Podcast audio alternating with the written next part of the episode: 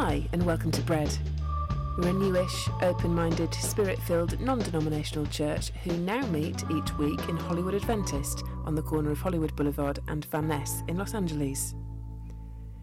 In person church life, as with the rest of life, is going to take a while to find its shape again post COVID, and slowly and surely is going to be our mantra for a while. All these podcasts are taken for the time being from our Sunday services, hence the not always perfect audio quality and background noises. You can live stream them or watch the videos later on bread.church if that's more your thing.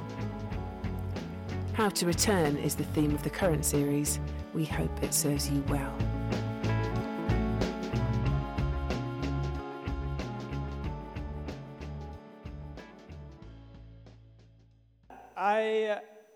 Heard a story this morning. Um, I was out in, in the lobby um, about to get some coffee and donut holes because they're my favorite. And my family pulled me aside and they said, Hey, my, my aunt wants to share something. And I was like, Okay, great, I'm all ears. Um, and this is a story of just how God has been able to meet with her in a powerful way. And so I'm going to ask if she can come up and share it.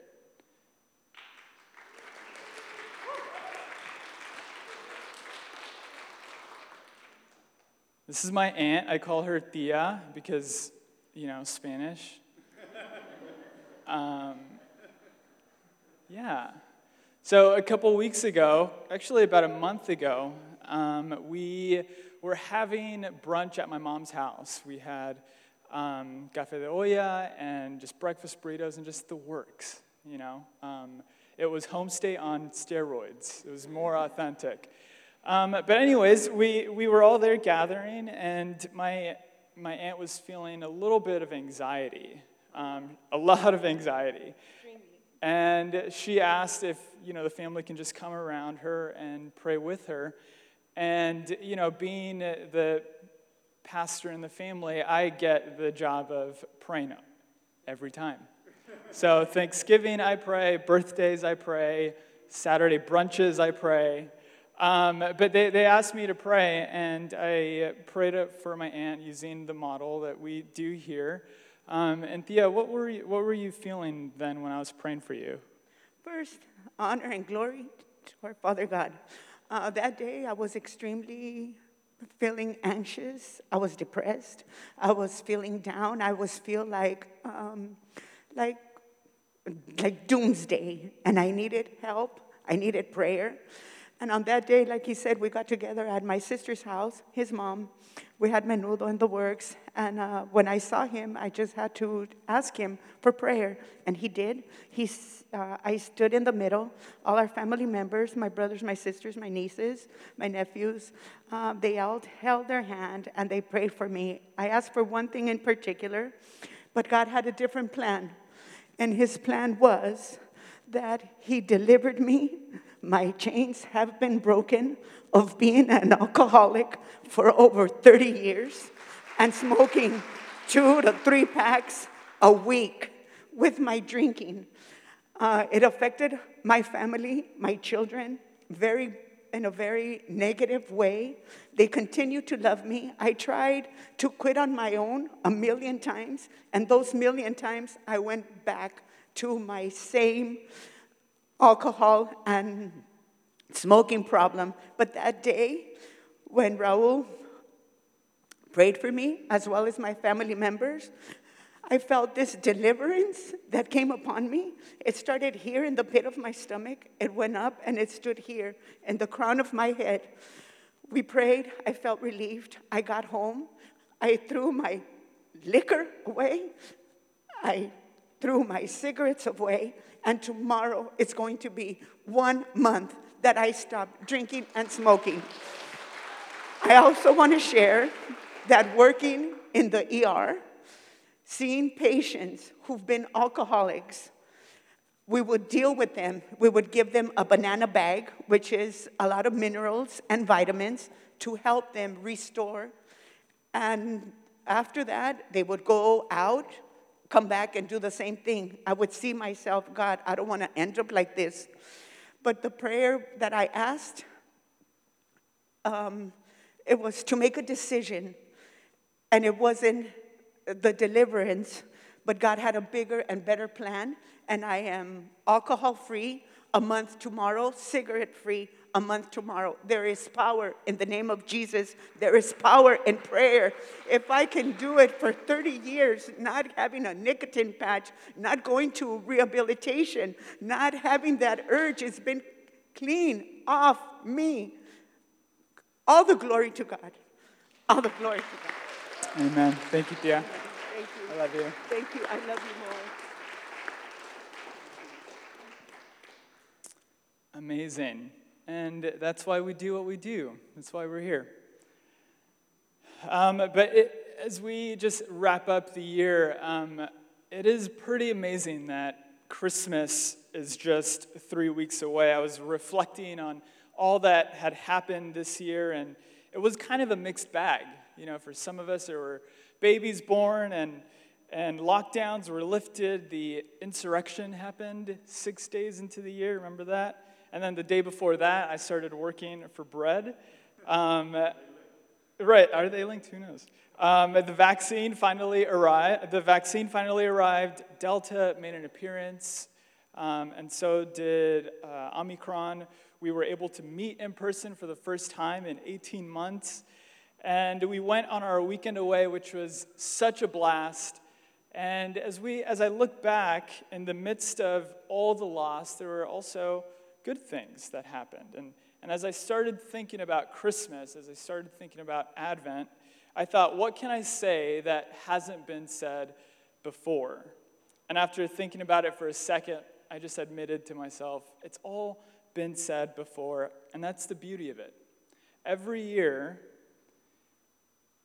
in the best or worst of times, we and millions of others across the globe come back to the familiar and extraordinary truth that God is with us.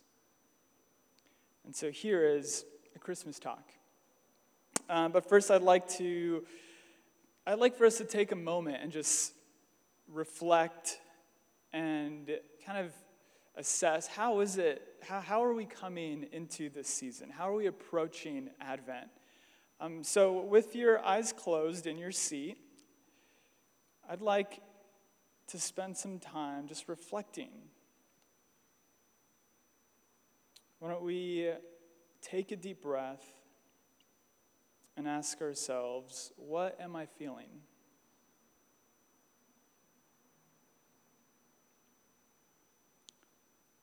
How am I?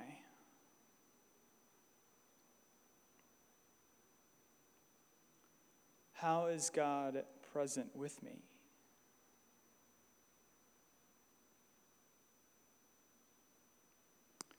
Or where do I need God's presence?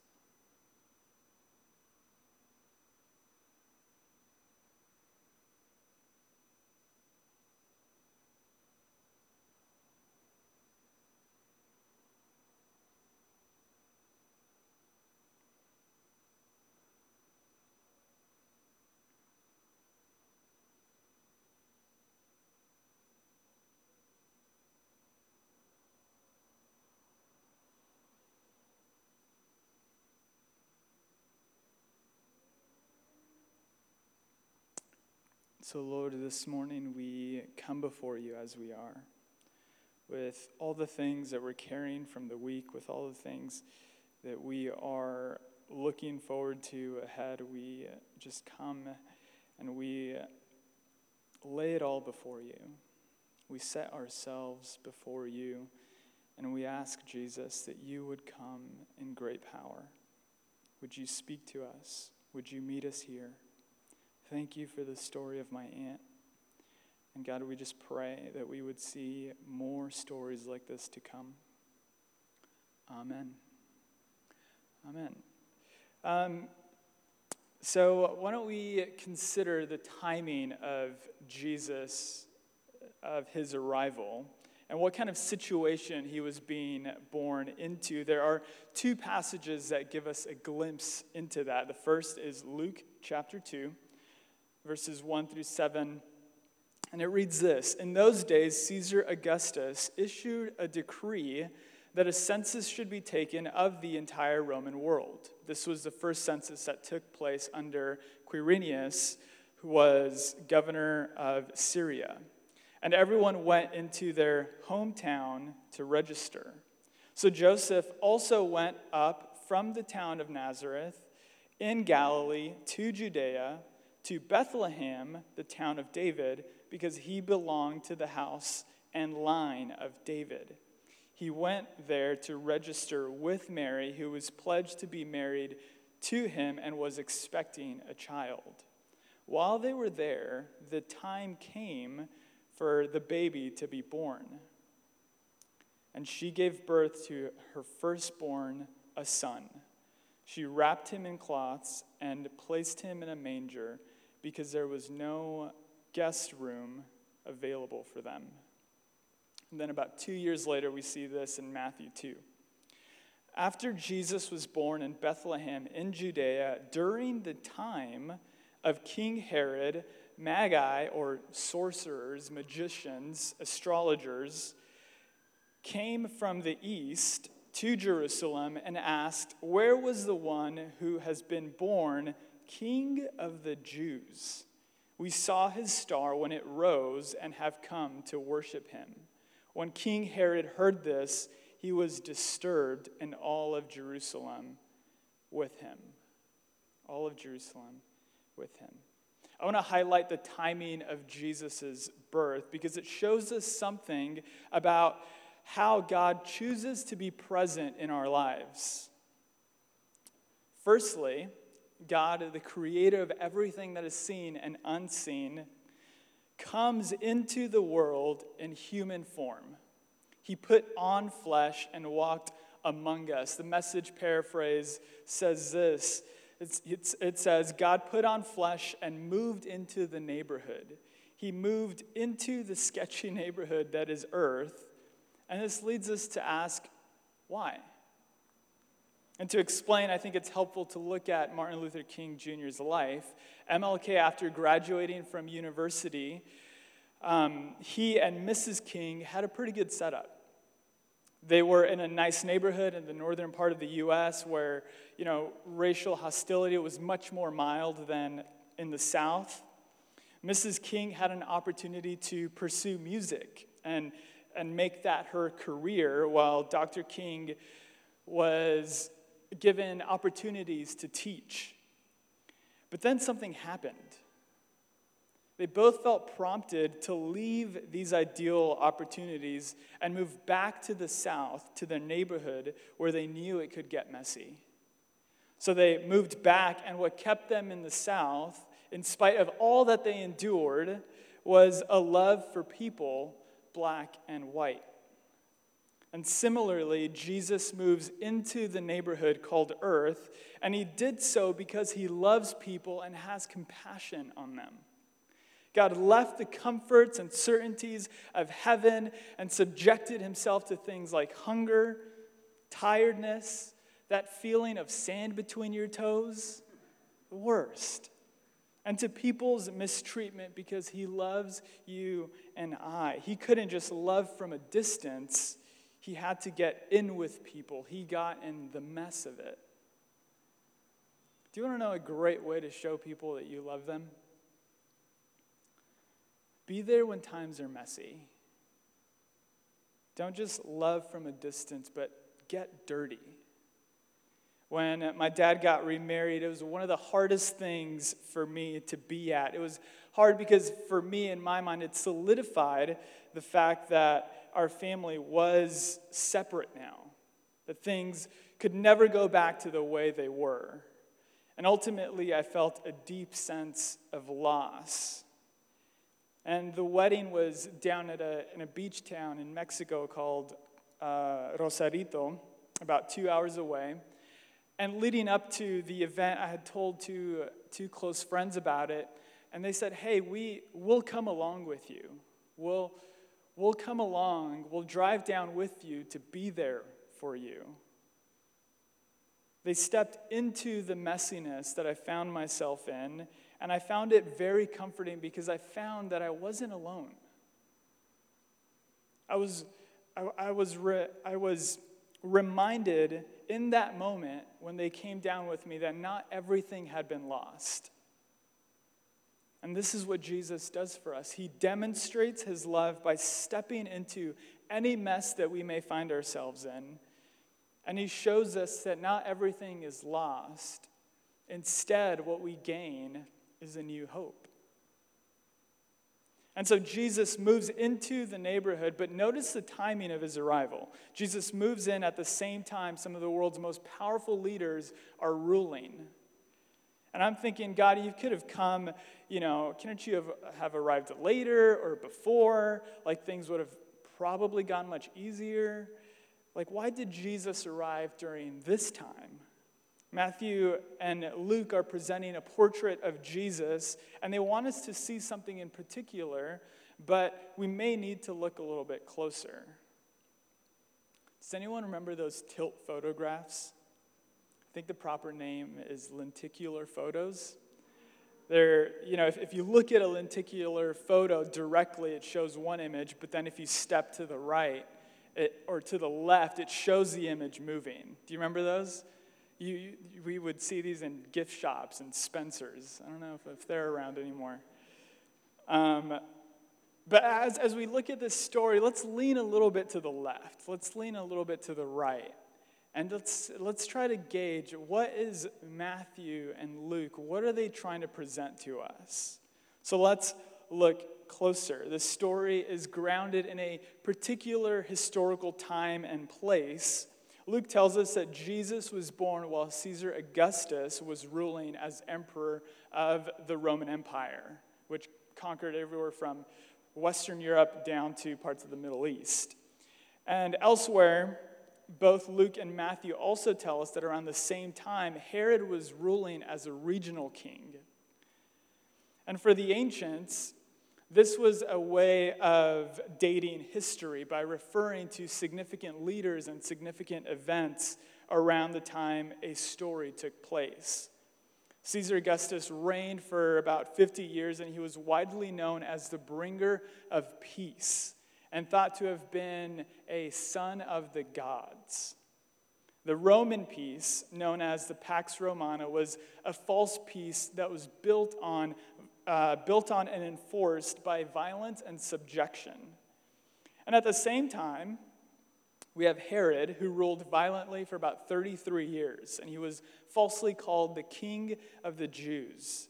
But if anything, he was a puppet king to Rome and was responsible for getting money from his region up to Rome. And together, Augustus and Herod collected taxes, they suppressed uprisings and revolts, and they attempted to buy favor with people by building these extraordinary temples and arenas and harbors. And if you're familiar with Star Wars, because every I got to mention Star Wars every time, they're kind of like their alliance was kind of like Emperor Palpatine's and Jabba the Hutt's. They were both power hungry, both paranoid, and both really, really mean. And it is in this scene, in this context, that Jesus arrives as a baby, and what is announced of him is that he is the king. He is the one who brings peace. He is the Son of God. And these, these events remind me of a particular Thanksgiving uh, a few years ago every year for Thanksgiving, my aunt makes a turkey. And it's been this way for 20 years. It's been her job. She's perfected her recipe. Nobody makes a turkey like my aunt. And without even speaking to her, we can count on her to provide the turkey. Well, one year, my sister decided that she was also going to make a turkey. And that Thanksgiving evening, when my aunt showed up and saw my sister's turkey on the kitchen counter glowing, you can imagine there were some stares going back and forth. There were some looks being given. And you can just feel the tension in the room among the two. The issue wasn't that my sister hadn't told her that she was making a turkey. The, the problem wasn't that there would be tons of leftovers. The, this was the issue, is that there was room for only one turkey. And what we see in how Matthew and Luke highlight the timing of Jesus' arrival is this there's room for only one king, and his name is Jesus. There's room for only one king because nothing else compares to Jesus. Nothing else competing for our devotion can do what Jesus does. Who can forgive sins? Who can command the wind and the, and the waves to cease? Who can wash us clean and restore us? Who can break addictions in a moment? Who can release justice for the oppressed? And who can turn the violent towards peace? It is God alone. And when we mix Jesus with the other kings that we have in our lives, we miss out on the fullness of Jesus, of who he is, of what he can do, and all the other kings fall short compared to Jesus. Because he, unlike the other kings of history, doesn't rule with violence or intimidation. He actually came to take that away. His truth calls out violence, and his compassion disarms it. He robs violence of its power. The kingship of Jesus is him taking away the power of violence. Every violent word spoken over you, every violent act committed against you, Jesus can disarm. Remember the scene in Genesis when Joseph stands before his brothers who sold him into slavery 20 years before. He's suddenly before them, or actually, I should say, they're before him. He's in a position of power. And when he can do infinitely worse to them, what he says is this He says, You planned something bad for me, you planned violence against me but God produced something good from it in order to save the lives of many people, just as he is doing today. This is what Jesus does. King Jesus comes, he robs the power violence has to create a mess in our lives, and he says, The harm that others have done to you, I can produce something good from it. This is what he arrives in the world to do. He arrives and isn't afraid to get in the mess. He isn't afraid to collide with the kings and rulers that we may be devoted to. Jesus also doesn't distance himself from us when situations get awkward or messy. He doesn't flee when death happens. He doesn't jump ship when relationships crumble and marriages fall apart. Jesus leans into the messy. And when we hear bad news about a career or opportunity, something that we've been hoping for, when our health deteriorates, when we find ourselves hopeless, Jesus gets in when all we want to do is get out. We want to get out because it's painful. We want to leave when it becomes too much because it can feel like we're sinking. It can feel like we can't breathe. Our stomachs not up. And this may be what some of us are feeling as Christmas approaches. It's one of the hardest times of the year for some of us, and it, and it can be messy. We may be preparing ourselves to navigate difficult family dynamics. Some of us may be estranged from our families, and Christmas is a lonely time. For others, Christmas won't be the same after COVID. We may have lost family members, friends, so our dinner tables won't look the same. It's one of the hardest times of the year, and it can be messy. And in all of our mixed experiences, all of the less than ideal situations, and all the messiness that we carry with us, none of that intimidates Jesus. Because where you or I see a mess or an inconvenience, God sees an opportunity to be present.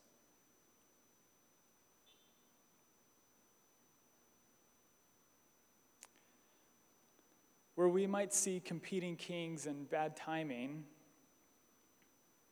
God sees the right time to bring his kingdom.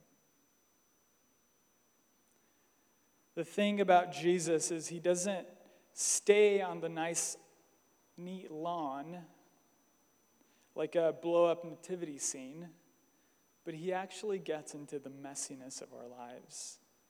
He can actually do something inside of us. The second car I ever owned was a 1979 BMW 5 Series with power windows and a power moonroof. Isaac, can you throw that photo up?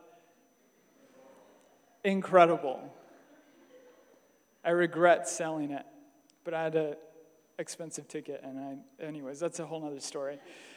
But it was such a cool car, and this is what it looked like. It had a tan leather interior and the dark red, kind of orangish color of the exterior was so unique. It was polished and well taken care of. It was the kind of car that turned heads. And one morning, when I was picking up my friend from school, we were, uh, we were carpooling at the time. He, he lived um, on this street that had several speed bumps, and he lived in about the center of the block. And it was three speed bumps in from the corner. And so I exit the 210, I, I turn on his street, and I go over the first speed bump. Then I go over the second. And then when I hit the third, I hear a loud metal bang and then dragging. So I stop the car in the middle of the street. I, I get out of the car and I look underneath, and what is hanging is the muffler. The muffler had snapped, fallen off the car, and I was dragging it. And while the exterior of the car was nice and polished and beautiful, the underside, the mechanics, were a bit messy. And I think our souls can be like this BMW. The city does a great job of polishing our exteriors, of making others turn their heads toward us, but it does almost nothing for our interiors, for our, our for our inner person. And we need the one who can look under the car. We need the one who sees our mess and still says, I love you. God draws near to humanity, to you and I, in our mess. And when our allegiances are all over the place to this king or that thing, Jesus collides with it all and he says, I'm the one you're made for. I'm the king that you need. I am the bringer of peace. And as we trust that he is who he says he is, we can open ourselves to him and He begins to make us more of who we're supposed to be. He frees us to really be ourselves. And in the messiness that we may find ourselves in, what He wants us to know is that He's the one we need. Wrapping up here, um, Advent simply means arrival or coming. If you're familiar with the four weeks of Advent, then you may have heard, or maybe you are already aware of this, that the theme of the first week is hope. Technically, we're, we're a week late, um, but that's on brand for us. This is the second week of Advent, and I think today's is like joy or something. But last week was hope. And so we're going to pretend that last week was this week, okay? This is the first week of Advent. But biblical hope is based on a person, which makes it different than optimism. Optimism is centered on circumstances. It chooses to see in any situation how circumstances can work out for the best. Hope, on the other hand, isn't necessarily focused on the circumstances. Hopeful people in the Bible often recognize that there is no evidence in their situation that things will get better no certainty, no guarantee that things will ever progress. And yet they choose hope. So, any messages that guarantee your circumstances will change for the better if you give your money, if you believe the right things, should just be left alone because we simply can't be sure. Hope, on the other hand, looks at how God has been faithful in the past and it motivates us for the future. We look to the past at how God has been good, at how God has loved us ongoingly, at how God has been there. And we can say, I will trust God and I will trust that God will do what he says he will do. Because our hope isn't in circumstance, our hope is in a person, and his name is Jesus. And so, this season, Advent season, it brings us to ask the question Is my confidence in optimism? Is it in seeing the good in situations? Or is my confidence in hope? In God's faithful presence in our lives? Because when situations get messy, when our lives are messy, and for some of us, they may not be messy now, and that's great. But it might come to each and every one of us at some point. Optimism can only get us so far. We need hope in the one who never changes, and the one who's in control, and the one who can actually bring peace in the midst of all the mess. I was um, quite angry recently at just the cycles of violence and racial hostility that our country keeps going in and out of that makes situations messy again and again and, and brings up old messes and, and it's just this cycle and we mourn and we grieve and then things seem to get better and then something else happens and then we are thrown back into that cycle and it's very exhausting and and we uh, mourn and we call for justice, and, and it seems like a never ending pattern. If we were to keep our optimistic lenses on, we'd get tired fast. Because the good is often so difficult to find, and there is no silver lining in violence. And so we need the lenses of hope that looks to the one who is above the situation.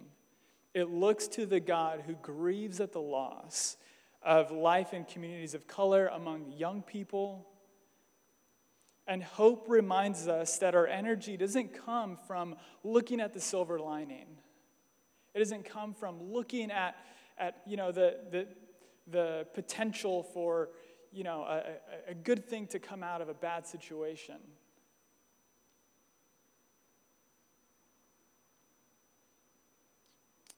Our energy comes from God, whose Spirit energizes us to participate in His kingdom that reconciles, that heals, that brings justice.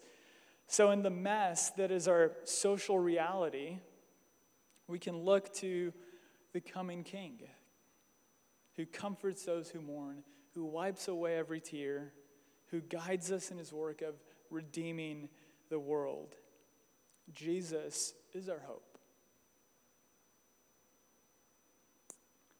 And the birth of Jesus in a messy manger out in the field somewhere, middle of nowhere, is enough to convince me that God is willing to get into our mess and lead us to experience his kingdom. And so, if we find ourselves in a mess, if we're preparing to go into a mess with Christmas season and family dynamics, let us remember that our hope isn't based on what we see, it's based on who's present with us. Jesus, the King of Kings, the bringer of peace, the one who releases hope. And he says, Trust me, I'm with you. And so, if we can have the band come up, we're going to wrap up now. But as we end, you might find yourself in one of these three categories. You may be someone who's aware of your mess and needs Jesus to arrive into it. Secondly, you may be someone who's aware of the mess in a close relationship and you need Jesus to enter in. Or thirdly, you may be aware of the mess in our world and you want to partner with God to just show up and bring his kingdom. And so, as we sing a song, we'll pray as we always do, but it would be good for us to think about okay, what, where do I need Jesus to arrive? What mess do I need Jesus to arrive into? So, if we can stand, we'll sing a song and then we will pray as we always do.